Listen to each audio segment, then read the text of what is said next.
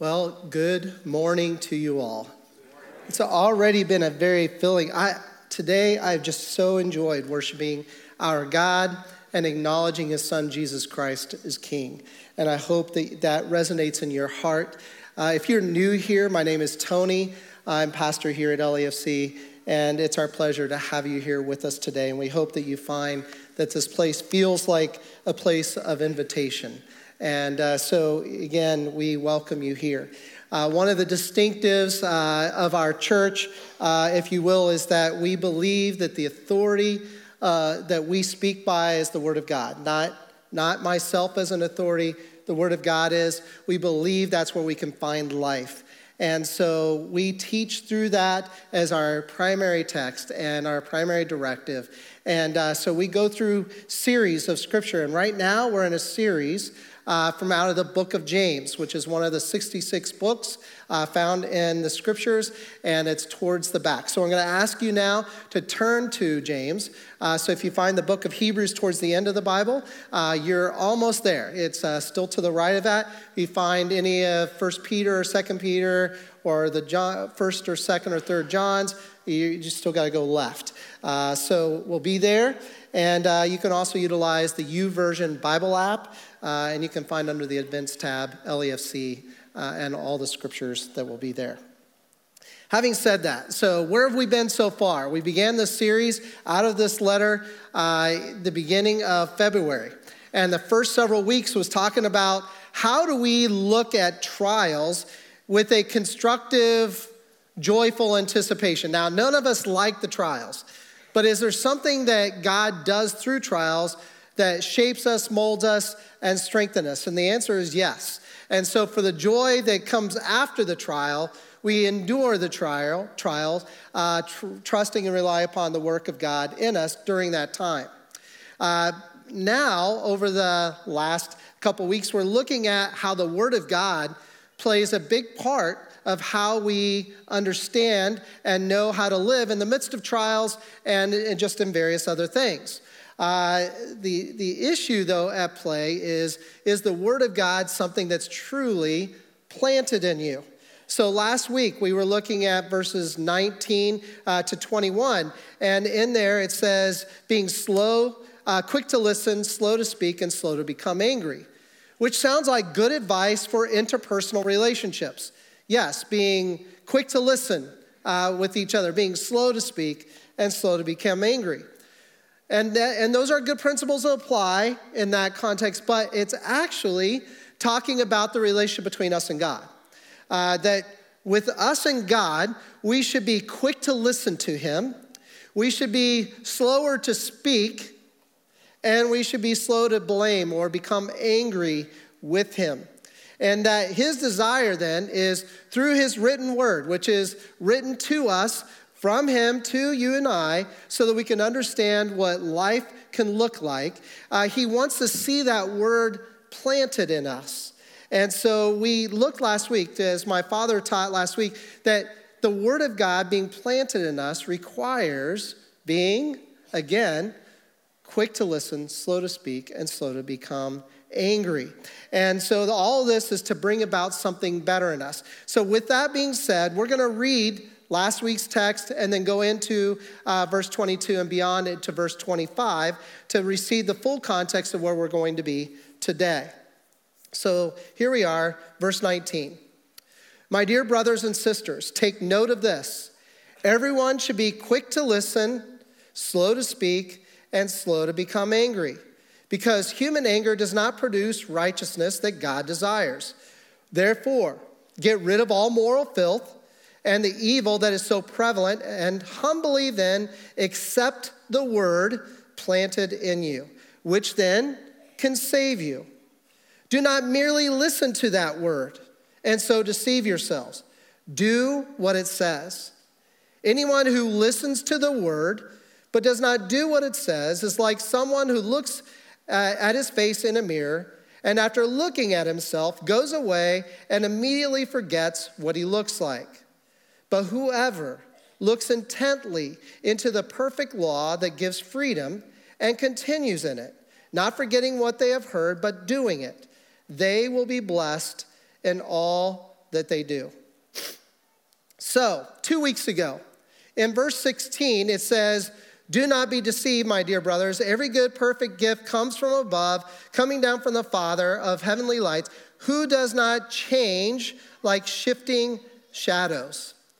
As part of that text two weeks ago, I gave you this comment about God because it's talking about deception here in verse 16, and it does it again in verse 22.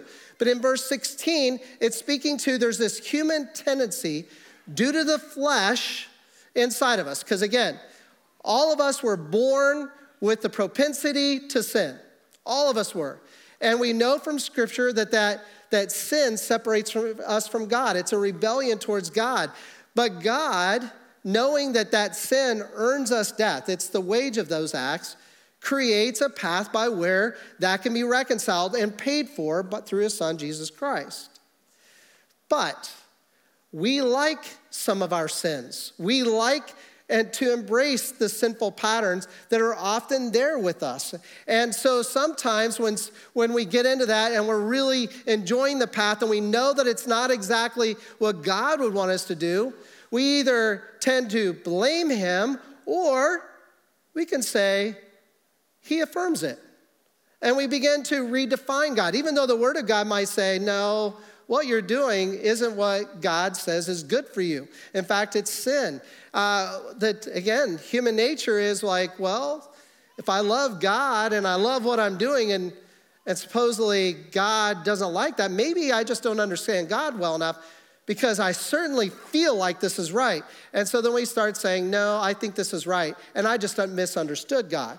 So God actually affirms it. So what ends up happening is through that path, through our nature, that deception begins to happen when our flesh then seeks to redefine the truth, and which then ultimately redefines God.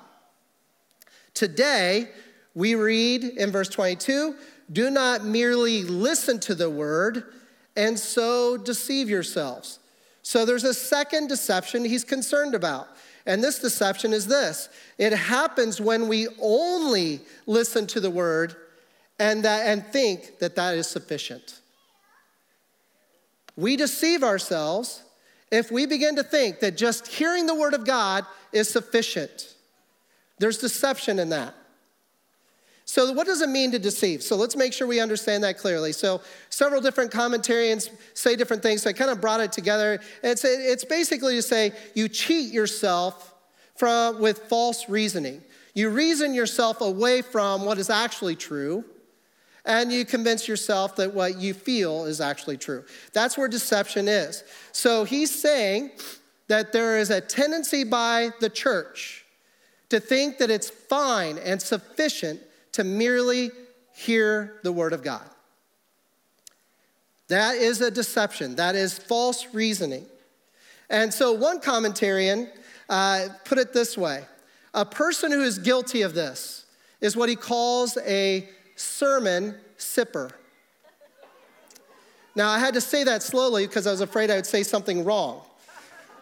But a sermon sipper is a sermon junkie who listens to all kinds of sermons through podcasts, live streams, or, or they, they read about other sermons and they're just constantly taking it in, never pausing to actually ask oneself, how does it apply to me? Now, I will say, there is benefit, certainly, to hearing the Word of God constantly.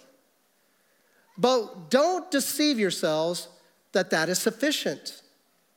God desires for that word that you are hearing to be applied. And so this, is, this deception is like getting a good cup of coffee. And again, I have to take my executive pastor's word for this. Uh, but when he sips on his coffee, he doesn't just sip it and stay with the sip, he finishes the cup.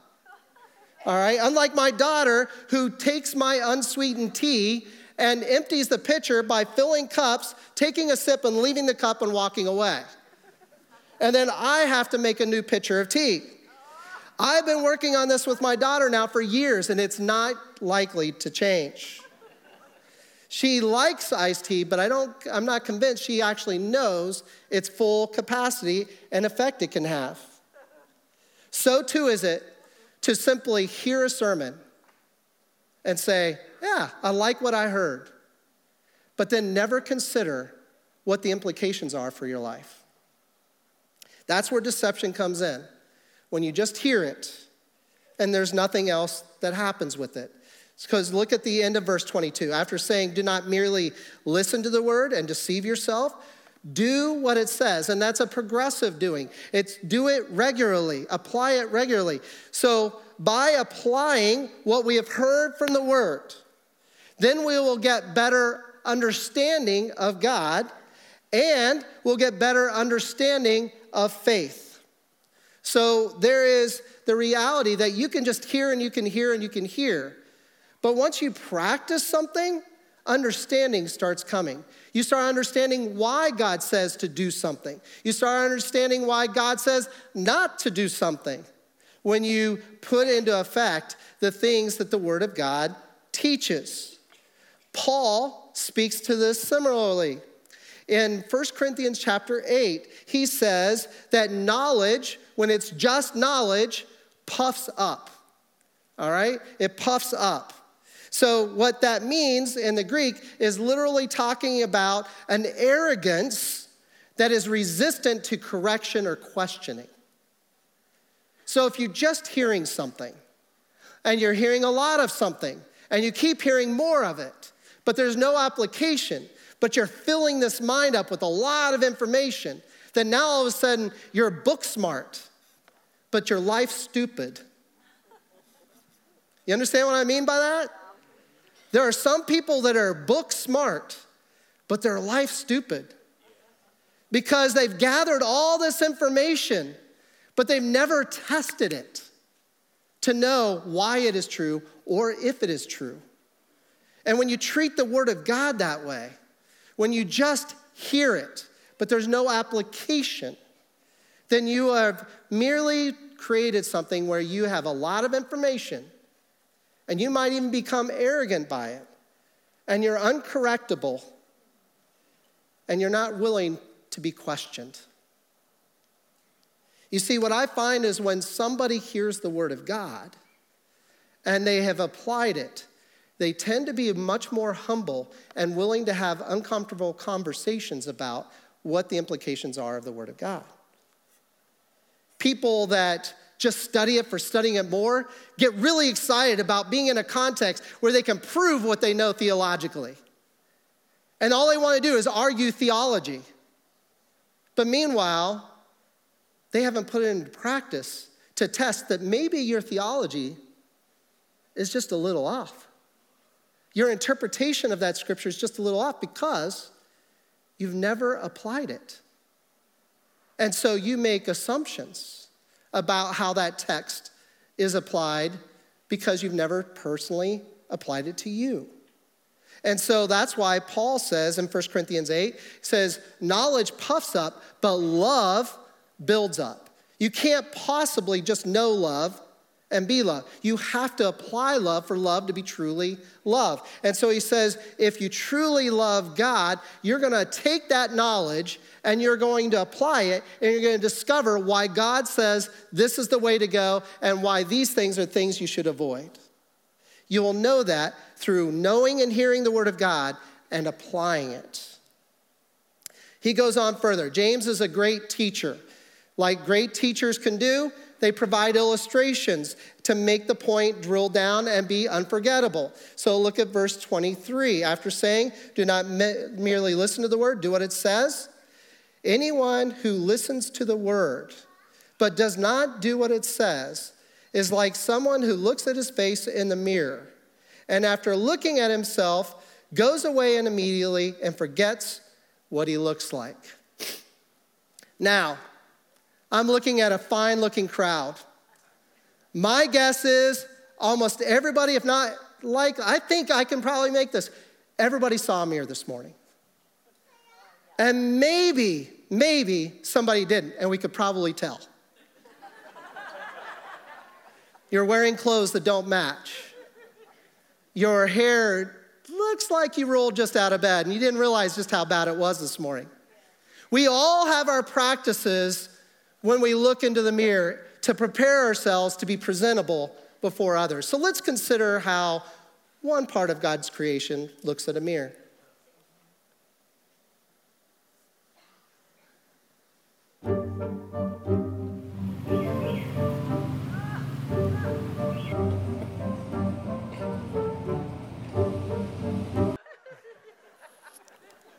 Now, okay, just for a moment, if you're new here, this is not normal. it's not normal, but I could not pass it up when I saw this video uh, because the reality is, it, none of us like to have others watching us look into the mirror. I mean, we may not even feel comfortable looking into a mirror, but we certainly do not like when others are watching us look into the mirror. Now, I have a mirror up on the stage right now. And quite frankly, I'm not liking it. Because I can't help but when I look in it, it reveals what you are seeing. And when I look at it and I see what you're seeing, I'm like, I am not the 25 year old version of myself anymore. I'm not shaped like I was then. And for that matter, I'm not even shaped the way I was shaped 12 years ago when I came to LEFC. And so things happen and it reveals truth. It tells me, okay, I've got some work to do this spring, right? We also, when we look in the mirror, we're trying to make sure that we're presentable, that, that when others see us, they're pleased.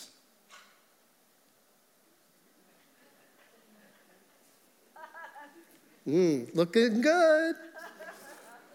My wife's gonna like this shirt. You know, we do this. We want to make sure we're presentable. We want to make sure that it's something acceptable. The problem is, is that sometimes the mirror tells us what we don't want to see. We don't like it. Sometimes it's the most insecure moment of our day. If you don't like who you are, the mirror is very uncomfortable. If you have an inflated ego, it's your favorite point of the day. It's me.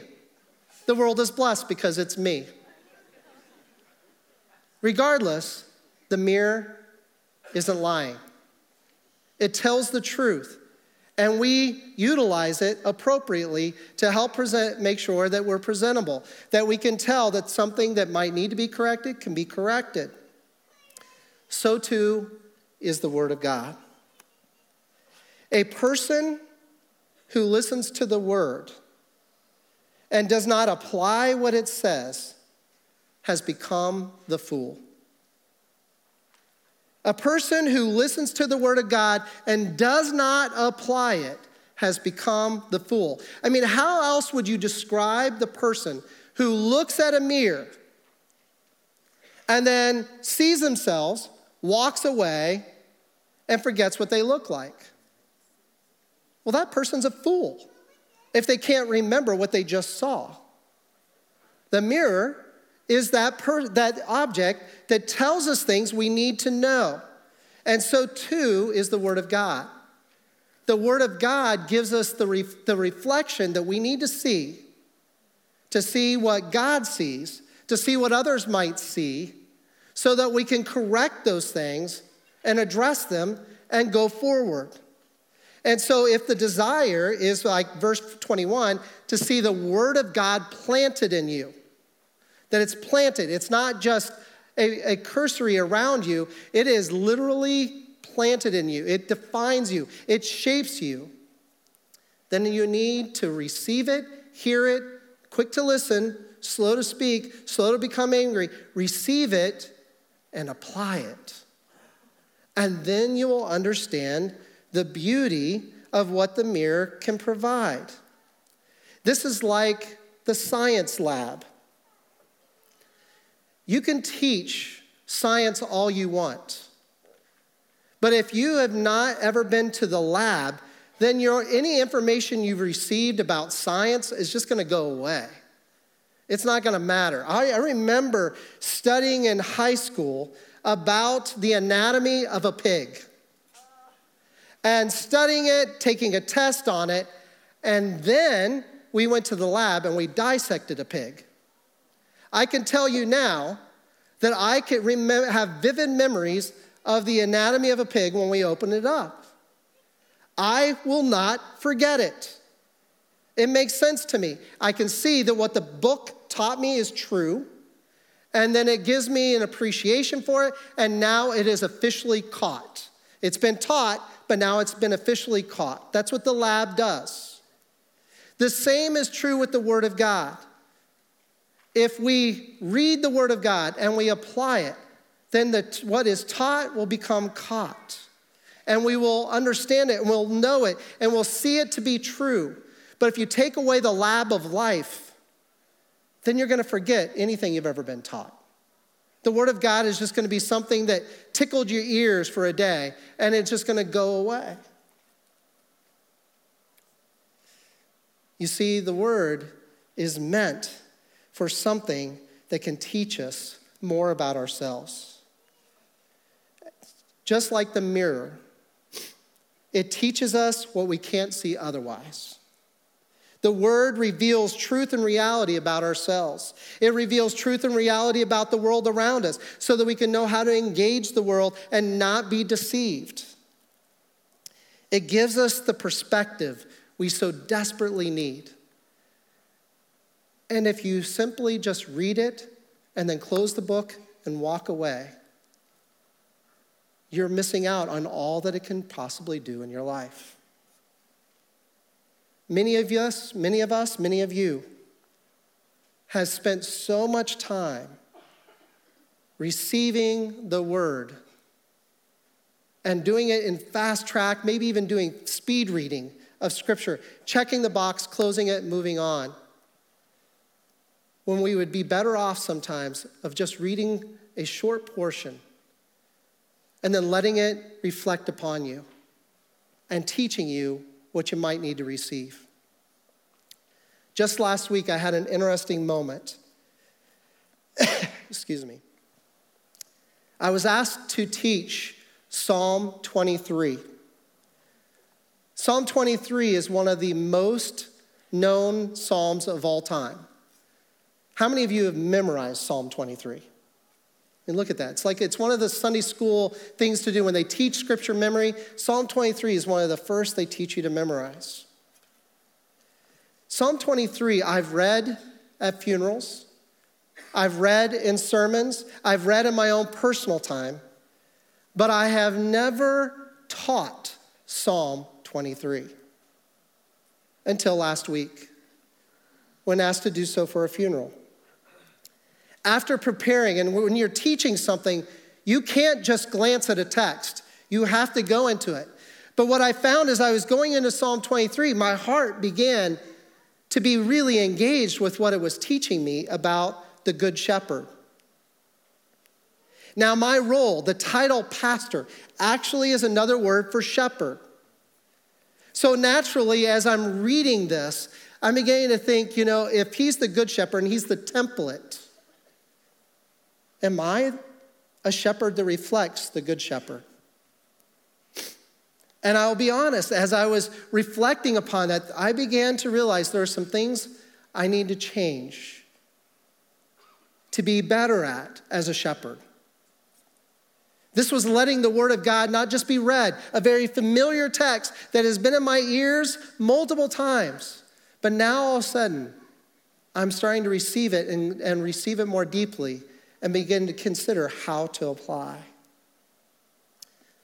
The text will not be the same for me. Psalm 23 will not be the same. The Word of God's not meant to be a speed reading course. It's meant to be studied. It's meant to be looked deeply into. It's meant to then be a reflection back on us and say, now, with what you just read, what does it reveal about you? And what does it reveal about God? And then we let it begin to saturate us. And then it causes us to begin to think, and this is where the Holy Spirit's work begins to do, to show up, where He is, He authored this through the, the, the direction of God, authored all of this through all the various writers. And then that Holy Spirit's helping us understand and helping us to receive from that word, to understand you need to make some adjustments. So, again, don't deceive yourself to think just reading it is sufficient. Do what it says. Don't be that person that looks at the Word of God, closes it up, and then immediately walks away forgetting what they read and it had no impact on the day. Look at verse 25. This is how James summarizes all that he's just said from verse 19 down to 25 when he says this But whoever looks intently into the perfect law, which is another statement of the Word of God. So, whoever looks intently into the Word of God that gives freedom and then continues in it. In other words, it's not something you just do once, you continue to live it out as it becomes the applied lifestyle of you. That not forgetting what you have heard, but actually doing it, then the outcome will be this you'll be blessed in what you do. You'll be blessed in what you do. So let's look at this as takeaways then. If that's how he summarizes it, let's just break it down slowly. So, first of all, he says, look intently into this perfect word, this perfect law. So, do not glance at the word. Don't just look at it and then walk away. Look at it, look at it deeply, because when it says look intently, it actually, in literal form, would be to stoop down. When you stoop down, you're taking a closer look. And that's what he's saying. He wants you to stoop down, look at it more intently and deeply, and let it be a reflection upon you that you can begin to assess what does this say about God, and what does this say about me? Because by that, he begins to do a work in you by his spirit. So we study this word. We don't just merely glance at it, we study it. We look intently. We let it be uh, a reflection and a mirror upon our lives, and then we apply it. Because with that, we'll have direction to know how to apply. And then, secondly, what does it say there? It says, This word, when planted in you, gives you freedom. So receive the word as truth that gives you freedom. When I talk to people that grew up in the church but are no longer in the church, when you talk to them about the Word of God, they often will say things like, Yeah, that's just a bunch of uh, do's and don'ts that I just didn't always find was very applicable or relevant to me. Or for people that are still going to church, but it's not like a, they're not really serious about it. It's really interesting when you talk to people that go to other churches. They start learning the reputation of your church versus their church. And often, when it's a very high traditional church, when you tell them about the things that you're doing at your church that maybe is not so high and traditional, they will often say, Yeah, we're not as serious about it as you guys are. Because the Word of God is just something they hear, they get the liturgy, and they walk away. It doesn't apply. So, why is that the case?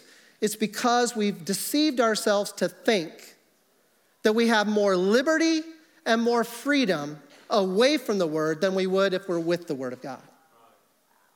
That's the deception. When you start to convince yourself, I have more liberty and I have more freedom if I'm apart from the Word than I am when I'm with the Word of God.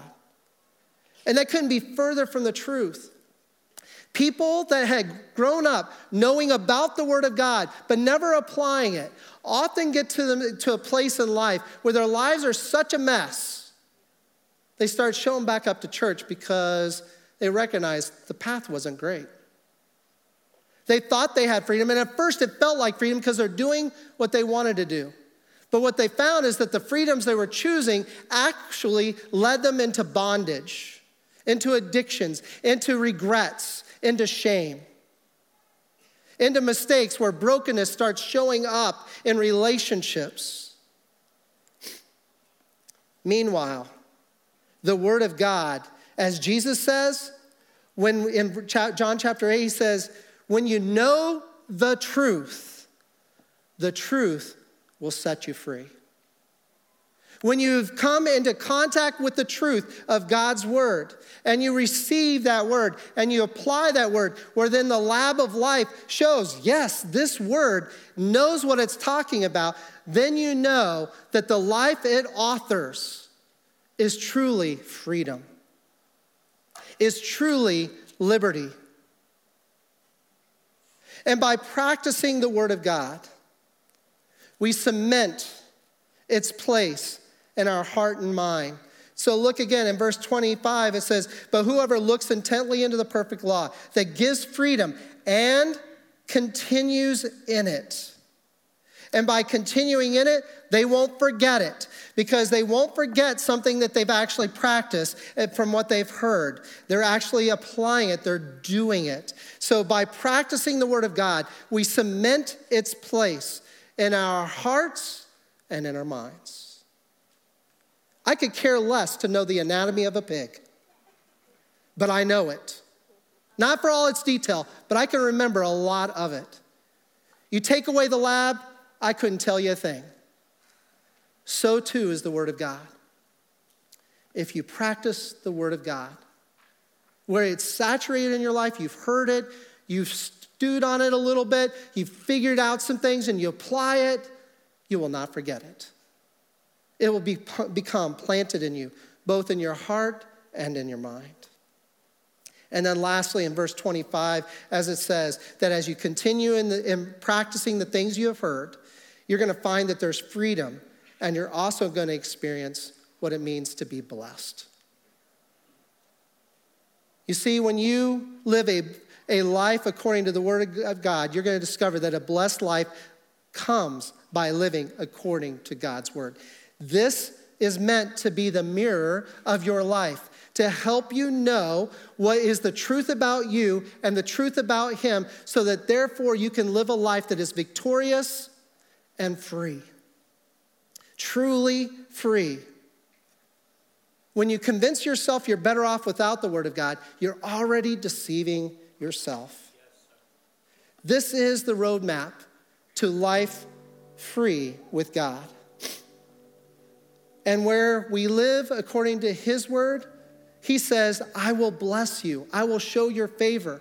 And so when you begin to just allow the Word of God to reflect upon your life a little bit, to see the truths of what you need to work on, He begins to bless the actions you take. Who wants to be outside the favor of God?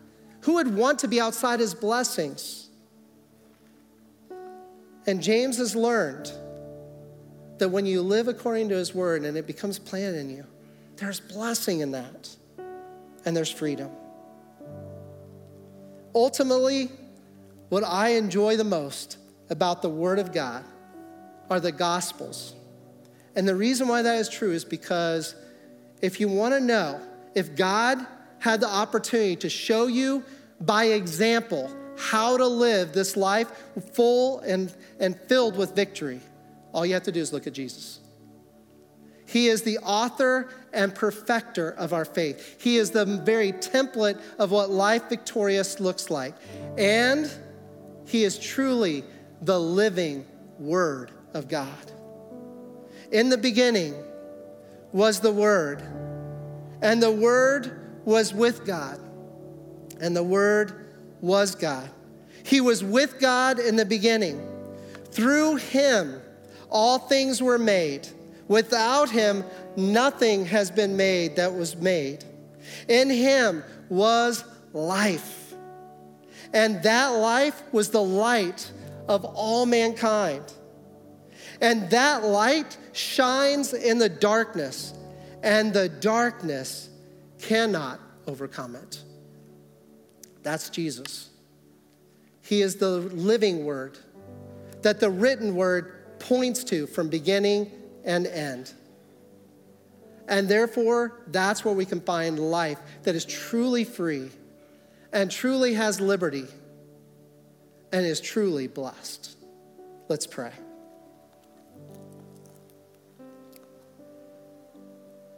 Jesus, you are the author and perfecter, and you desire to change our lives.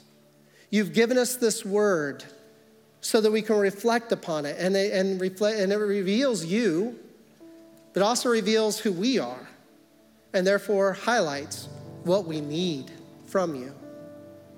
So, God and Jesus and Holy Spirit, would you work in our hearts this morning and allow this text to permeate us beyond just hearing? May it change how we even approach the Word of God this week.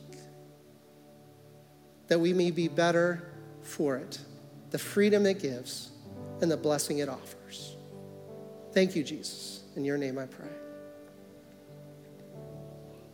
Amen. Let's stand in response, knowing that we have been promised an inheritance that cannot be shaken. We have an author and perfecter that will overcome the darkness.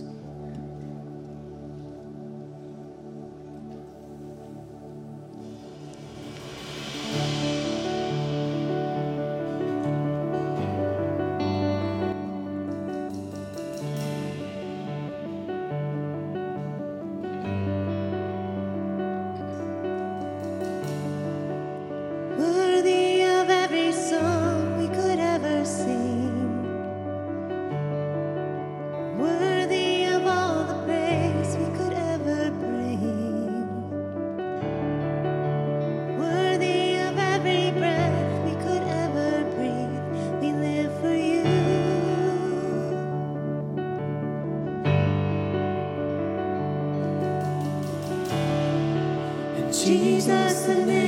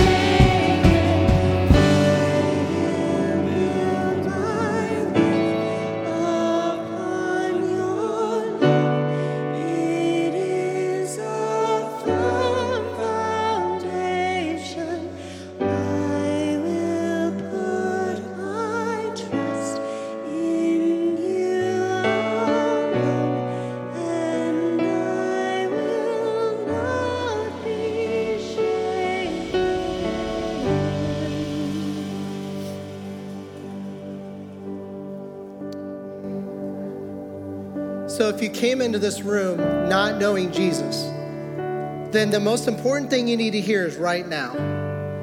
Jesus is the way, Jesus is the truth, and He is the life we're speaking about.